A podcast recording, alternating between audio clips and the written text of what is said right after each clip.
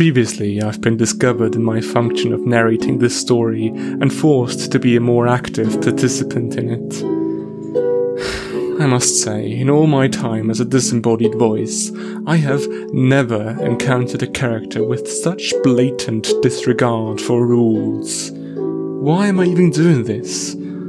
I had a bright future. I was supposed to go to Juilliard. I have a great vocal range. Once, I even voiced a chicken. And this is Batman ordering a soy milk macchiato with matcha and hazelnut. Yes, with cream on top. I'm Batman. Oh, I'm sure you can still make it to university. I believe in you. Follow your dreams, Mr. Voice. Oh, look! Look! There's Jamie over there. Actually, say, Sarah, Yeah? You might want to pretend that I'm not here and go back to ignoring me when I talk to the audience. I think the others can't hear me and you might come across as a little bit out of your mind. Hmm. Alright. But you better keep your promise and be more helpful with those comments. Fine, I'll help.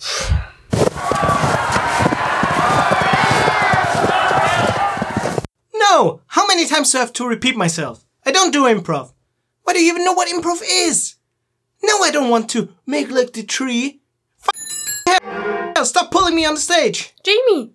Jamie, I was looking for you! Sarah! Thank God! Quick, we have to get away from here. Those bouncy round things are like my five year old cousin when he's on a sugar rush. Whoa! Whoa! Okay, sure. I guess we're doing the running thing. Do you think we can steal a car on the way? This is exciting. Sorry, but after years of being stuck babysitting at family assemblies, I just can't take it anymore. Yeah, I get that. I have a three year old sister. Oh, that must be nice. I always wanted to have a younger sibling. I was always the youngest in my family, so during Purim or Hanukkah, I was always the one tugging at everyone's sleeves. I was really happy when my cousin came along. Well, until he constantly tugged at my sleeve, that is. That's karma, I guess. I guess. Phew. It doesn't seem like they followed us. Did you have any more luck with the search for Peter's present? No, not really. That party was a bad idea. I ran into Carmen looking for Peter, though. Are you okay? No, I feel like I'm messing up everything I touch and now I can't even find Peter's present.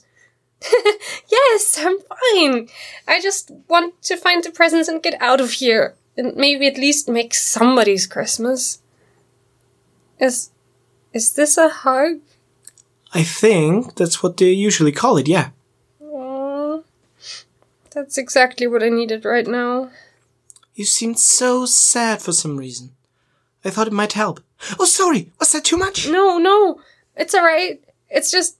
This is so nice. You're so nice, Jamie. You're really nice too, Sarah. You're always so concerned about everyone else's feelings. I could never be as nice as you. You make being nice look so easy. It's like second nature to you. It almost pisses me off how nice you are. That's not true. You're like the nicest person ever. no, I'm not. You are. No, you. No, you. You. Let's both be nice. And go look for those presents then, okay? Yes, let's do that. Someone, somewhere here has to have seen something, right? We might be able to ask someone? Whoa, that was a lot of some. yeah. Let's ask around some.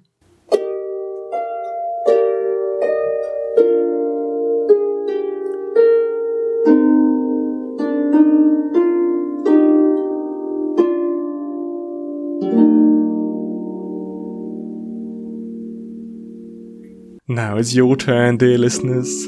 Tune in again tomorrow so we can help Sarah and Jamie find the present they're looking for, and who knows, maybe at the end of the search, some of the cuddly creatures will wait for us too, with some treats and all their Christmas spirit. by which I mean free cookies. Sarah Fan was played by Tamara Paya. Jamie Resnick was played by Dominic Padota. The narrator was played by Leonhard Engelmeyer. The harp was played by Carrie Whitman. This episode was written by Carrie Whitman.